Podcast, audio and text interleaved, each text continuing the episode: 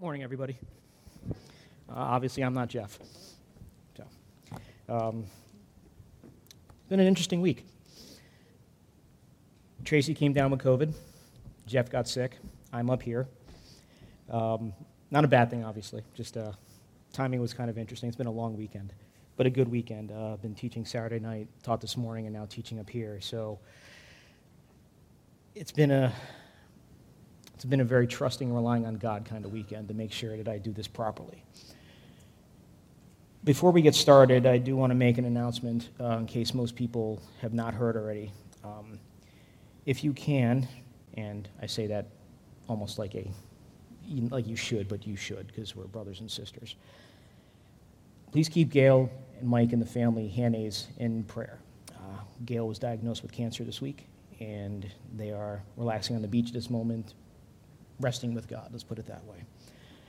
So please keep them in your prayers. Um, obviously, the elders are praying for them. We, they've covered your prayers and any other support that you can provide to them as well. So before we start the message today, let's open in prayer.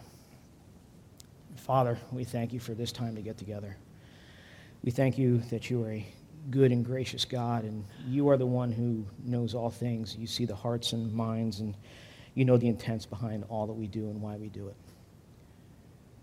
We also know, Father, that you are sovereign and you are the one in control of all of this.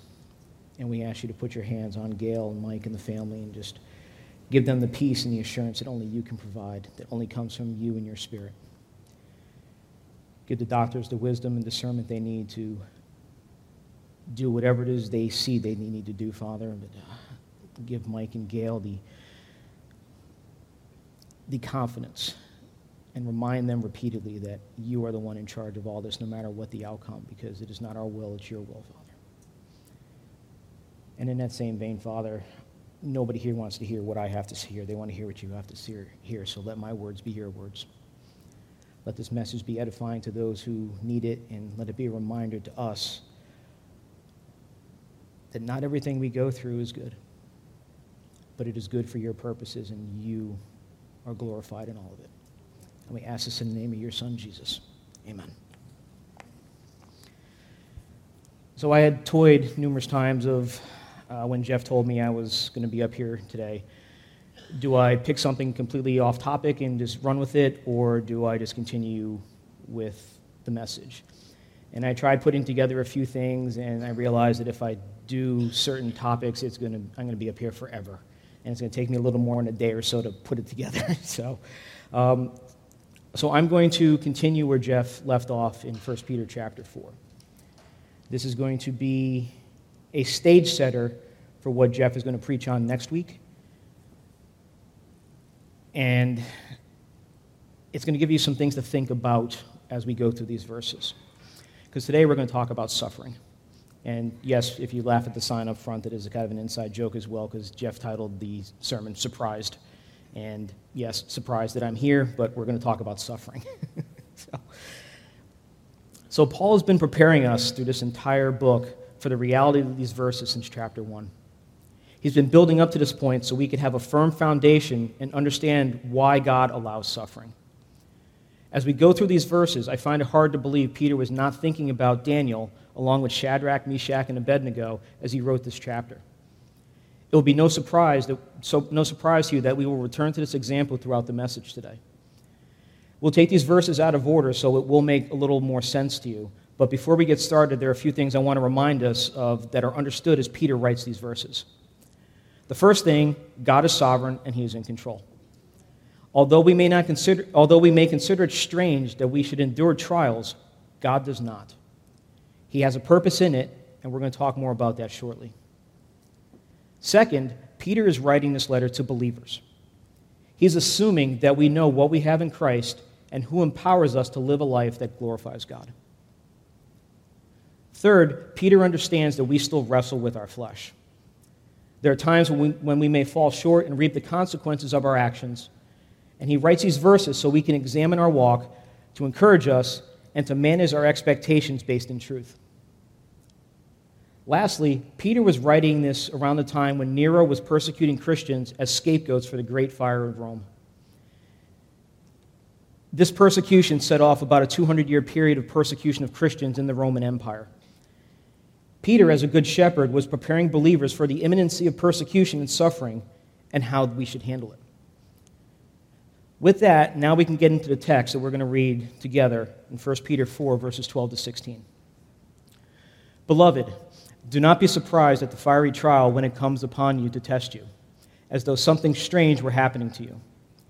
But rejoice insofar as you share Christ's sufferings, that you may also rejoice and be glad when his glory is revealed.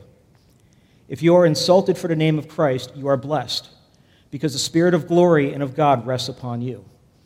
But let none of you suffer as a murderer or a thief or an evildoer or as a meddler. Yet if anyone suffers as a Christian, let him not be ashamed, but let him glorify God in that name. We're going to start with verse 12.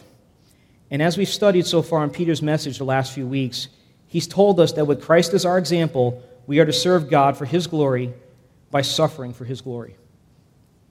Now, Peter hits us right between the eyes with the truth of verse 12. Don't be surprised when fiery trials comes. It's a natural part of a Christian's life. We don't need to seek them, they will find us. Yes, it's encouraging, but it gets better. But why? Why should a believer who is walking closely with God and being obedient to God expect to enter fiery trials? Logical question, isn't it? One, because God says it will happen, and it happens for a purpose, which is to test us or to mature us. The word test in the Greek carries the imagery of a trial or proving of oneself. We are not talking about a temptation because God does not tempt us. A temptation is designed to exploit a weakness in our defenses, where a test is designed to highlight a strength in our character. God has been testing humanity since the garden when he gave Adam and Eve a command and a choice. He has a purpose to the test, and that is to strengthen and mature his children, to prepare us for the next battle, to teach us to rest in him and Christ's finished work, to trust that he's already won the battle on our behalf, and to remind us that we are more than overcomers. Jesus tells us not to be surprised and expect trials and tribulations. In the Sermon on the Mount in Matthew 5, he says, We will be persecuted for righteousness' sake, and blessed are you when they revile and persecute you for my name's sake. In John 15, in the upper room, he tells the apostles, with the same application to us today, that the world hated him first, and if the world persecuted him, it'll persecute us. There's no reason we should be surprised or think it's strange when a trial comes into our lives. So now we go to the book of Daniel, where the Holy Spirit gives us an amazing example of a literal fiery trial God allowed into the lives of Shadrach, Meshach, and Abednego. They had walked faithfully since, their, since little children and did not deny God when taken into captivity into Babylon. They were faithful examples of other Jew, to other Jews of how to live for God even when they were not in the promised land. They had been given favor in Nebuchadnezzar's eyes, and God blessed them with positions of influence and power in this pagan kingdom. Yet Nebuchadnezzar was not the most stable king, as he was fickle and routinely believed his own propaganda. So, when confronted with a choice of bowing down before Nebuchadnezzar's image or suffering the consequences for remaining faithful to God, they were not surprised that the trial had come and they chose God. They faithfully defied Nebuchadnezzar when they were first taken into captivity and didn't eat of the king's meat offered to idols. What they did as young men, they continued to do as adults. They chose to remain faithful to God and they suffered faithfully. Suffering is going to be broken up into two types of suffering here in a minute. And the first one we're going to talk about is in verse 15, where Peter tells us not to suffer as a murderer, a thief, an evildoer, or a meddler. If you ever played that game when you were a kid, one of these is not like the other. You can probably figure out which one is not like the other, but it kind of is. These four are all encompassing terms that describe a situation where we suffer for the wrong reasons, reasons that do not glorify God. We understand how a murderer, a thief, or an evildoer suffers. They can spend time in jail or in prison. They may lose their life. They may lose a hand. Or they may suffer some other consequences for their actions depending on the laws of that nation. They lose some type of freedom as they are cut off from society or they lose a body part. These are the type of people Paul tells us will not inherit the kingdom of God in 1 Corinthians chapter 6. But meddler is this interesting word. We, we have some imaging, imagery running through our head right now when you hear this word because we think of kids and we think of cartoons and other things. But it's an interesting word because it describes someone who is unnecessarily involved in other people's affairs. And you're thinking to yourself right now, what does that have to do with the other three? You can think of this, word, think of this individual as a gossiper. Not a gossiper who wants to collect information, but someone whose motive is to use that information to manipulate the situation for their gain. This type of individual, although not necessarily charged criminally, will do damage to their reputation if caught. If this individual is a Christian, they will do damage to Christ's name and tarnish their testimony in the eyes of others. This should give you an idea of suffering due to the consequences of our actions. Yet, this is not what the point Peter is making. Peter's making a contrast between suffering because of the choices we make in the flesh and proper suffering for our choices made to glorify God. I'm going to borrow from John as he makes a contrast very as he makes this contrast very direct and clear in 1 John chapter 1 verses 6 through 10. If we say we have fellowship with him, we walk in darkness. We lie and we do not practice the truth. But if we walk in light as he is in the light, we have fellowship with one another. And the blood of Jesus, his son, cleanses us from all sins. If we say we have no sin, we deceive ourselves and the truth is not in us. If we confess our sins, he is faithful and just to forgive our sins and cleanse us from all unrighteousness. If we say we have not sinned, we make him a liar, and his word is not in us. In Christ, we are saints. The word is hagios in the Greek, and it means to be set apart. We are the holy ones called out of this world to be different as lights for Christ in this dark world. We are not called to appease the flesh or the world. When we do, we act selfishly to glorify ourselves and not glorify God. The point Peter makes here in this verse is that we can expect to suffer through God ordained trials and testings, but if we're going to suffer, don't suffer for the things done in the flesh, suffer for the things of Christ and for his glory. Now, now Peter gets to the point of suffering well in the trial. He's touched on this in chapter 3, verse 15 to 17, when he tells us to give a defense for our faith Yet do it with gentleness, so that when we are slandered, those who revile our good name will be put to shame. For it is better to suffer for doing good, if it is God's will, than for doing evil. Peter, Peter told us in verse 15 not to suffer for doing evil. Now he'll tell us why we should suffer for God and his glory. And this is where we see verses 14 and 16 for that picture. As you read through these verses, I immediately probably because I'm teaching Revelation right now, I immediately thought of the church at Smyrna in Revelation chapter 2. This church was persecuted for their faith in Christ by the Romans and by the locals within the city. Although they were under pressure to conform to the world's standards, they did not and stood fast in the face of adversity. Smyrna faithfully endured what we are starting to face today in many ways. We are facing persecutions with, per- with potential suffering for standing on God's word as truth. God's position is very clear on matters of sin, like adultery, homosexuality, and a wide variety of other things. And he's also very clear on matters of exclusivity of Jesus being the only way to God. If we are true to God's word, we will eventually endure faithful suffering for God's glory, as innumerable Christians have done before us. So Peter starts off verse 14 with a condition, the word if. The fiery trial has begun if you are insulted or reviled for the name of Christ. We tend to look at this as a bad thing because we have failed to maintain peace with everyone to the best of our ability, as Paul tells us in Romans 12. Yet Peter tells us that if we are reviled for the name of Christ, then we are blessed. This means we are living in a manner that is allowing the Holy Spirit to glorify God through us as we are salt and light in the world. The blessing is simply the acknowledgement that we are living a life pleasing to Father God, and the trial and suffering is proof or validation that we are living in fellowship with Him. One of the questions that creates the most doubt in a Christian's mind is this question Am I really saved? This blessing we receive here is a confirmation to us that the Spirit of glory in God rests on and dwells in us and demonstrates to the world that we are children of God. Verse 16 gives us the second condition. if anyone suffers as a Christian. This is, this is in contrast to verse 15 for those who suffer in the flesh, and a continuation of verse 14, whereas we see people who suffer because of Christ's name. If anyone suffers as a Christian for Christ's name, do not be ashamed. Today, we look at people in prison and we feel shame or pity for them. We look at their acts and wonder how they could have fallen to that point. What caused this problem? What went wrong? Where did they go wrong? A lot of times we look at them and go, All you need is Christ. And there's truth in that. What we find is they committed a crime and they are rightly paying the penalty for it. It's a situation we don't want to be in because it changes how people see us. When you're in prison or in jail, you're seen as criminals and violators of the law, when we want to be seen as upstanding citizens. We're ashamed, we're embarrassed, but not so when we're suffering for Christ.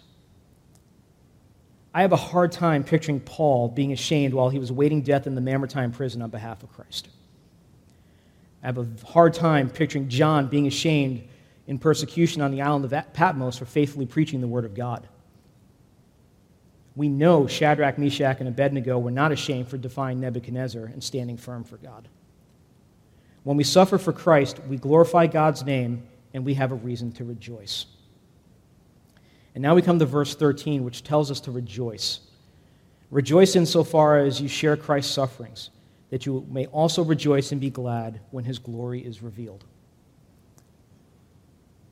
That verse gives the end state as to what we need to look at when we're going through suffering. So rejoicing is the hallmark of a Christian because of what we have in Christ and what he has done for us. We also need to rejoice when we suffer for Christ's sake. James, James tells us in chapter 1 of his letter that we are to count it all joy when we enter trials and suffering. Jesus tells us again in the Beatitudes that we will be reviled and persecuted for his name's sake, and we are to rejoice and be exceedingly glad. We need to be like Peter and John in Acts 5 when they were brought before the Jewish council and told to stop preaching Jesus. They refused, they were beaten, and then they were released. What was their response? They rejoiced that they were worthy to suffer dishonor for Jesus' name and to share in his suffering. Do we have that outlook?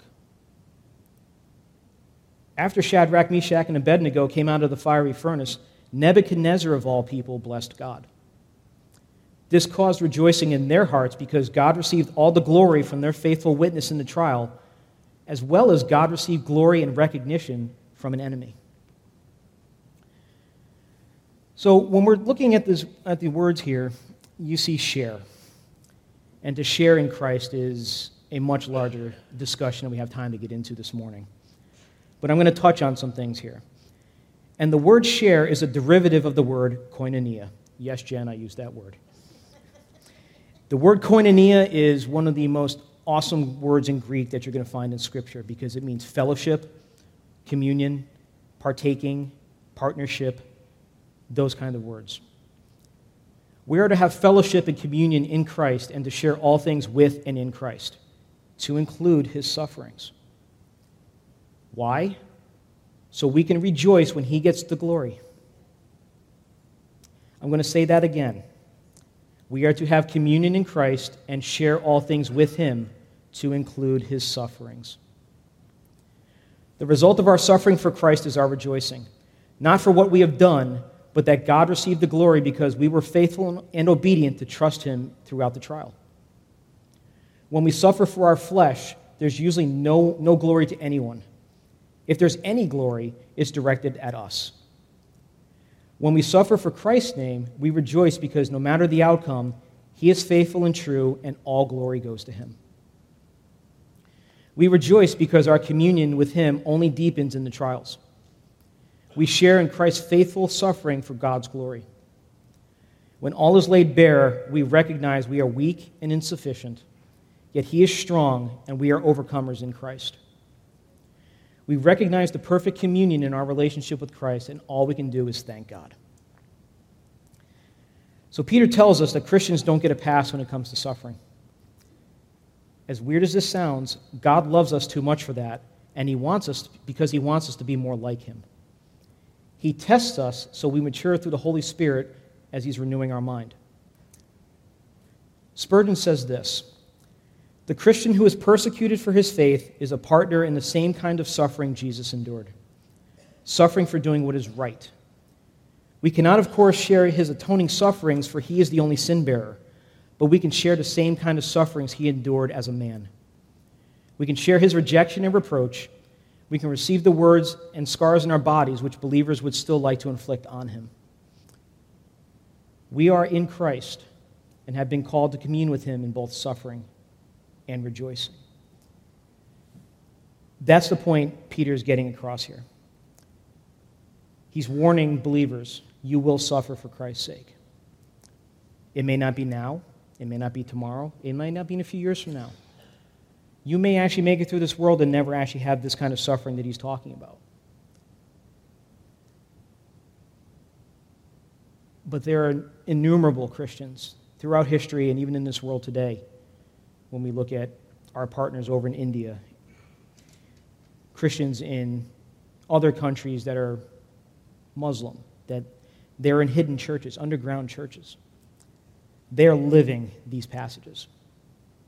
We are so fortunate here in the U.S. that we don't have to, have to live this right now, but it's coming. We're starting to see bits and pieces of it in the way people react to anybody who stands faithfully on God's word as truth. We are starting to see what happens when you take a stand against a certain person's lifestyle or belief system. You get called names like bigots, intolerant. Pick any of those words. I'm sure you've heard them, or at least you've heard them in the news or online somewhere. Suffering is coming, Christians. It may be different for each one of us. How we endure the suffering is what's going to matter because we have to look at the end state, which is it's for God's glory and we need to rejoice. He has a purpose in it, I may not see it, but I have to trust Him. So hopefully you got something out of that message that is not all negative. You know, suffering is a crucial part of the Christian life, whether it's physical, mental, doesn't make a difference, but it's all for a purpose, and we need to rejoice in Christ for it. So next week, Jeff is going to continue this discussion on suffering for Christ and the faithful service that glorifies God. One of the things I didn't spend a whole lot of time going into, but is critically important, is when a Christian suffers, what does the rest of the family do? Does the rest of the family run away and go, No, I'm ashamed of that individual? No, the rest of the family comes around, comes close, holds them, and gets them through it. Numerous examples in Scripture Paul being in prison and Christians, brothers, sisters coming to visit him, encourage him. That's what we do as a family when, we go, when one of us go through trials and suffering. So I want to end on a quote and a challenge to those who profess to be followers of Christ. Charles Ryrie says that the glory of God is the manifestation of any or all of his attributes. In other words, it's the, it's the displaying of God to the world. Thus, that which glorifies God are things which show the characteristics of his being to the world. So the challenge is very, very simple today. Am I living a life that would identify me as a follower of Christ and could cause me to suffer for his name? Pray on that, seek the Spirit's guidance on that, and have a blessed week as you go out and be witnesses for Christ. Thank you.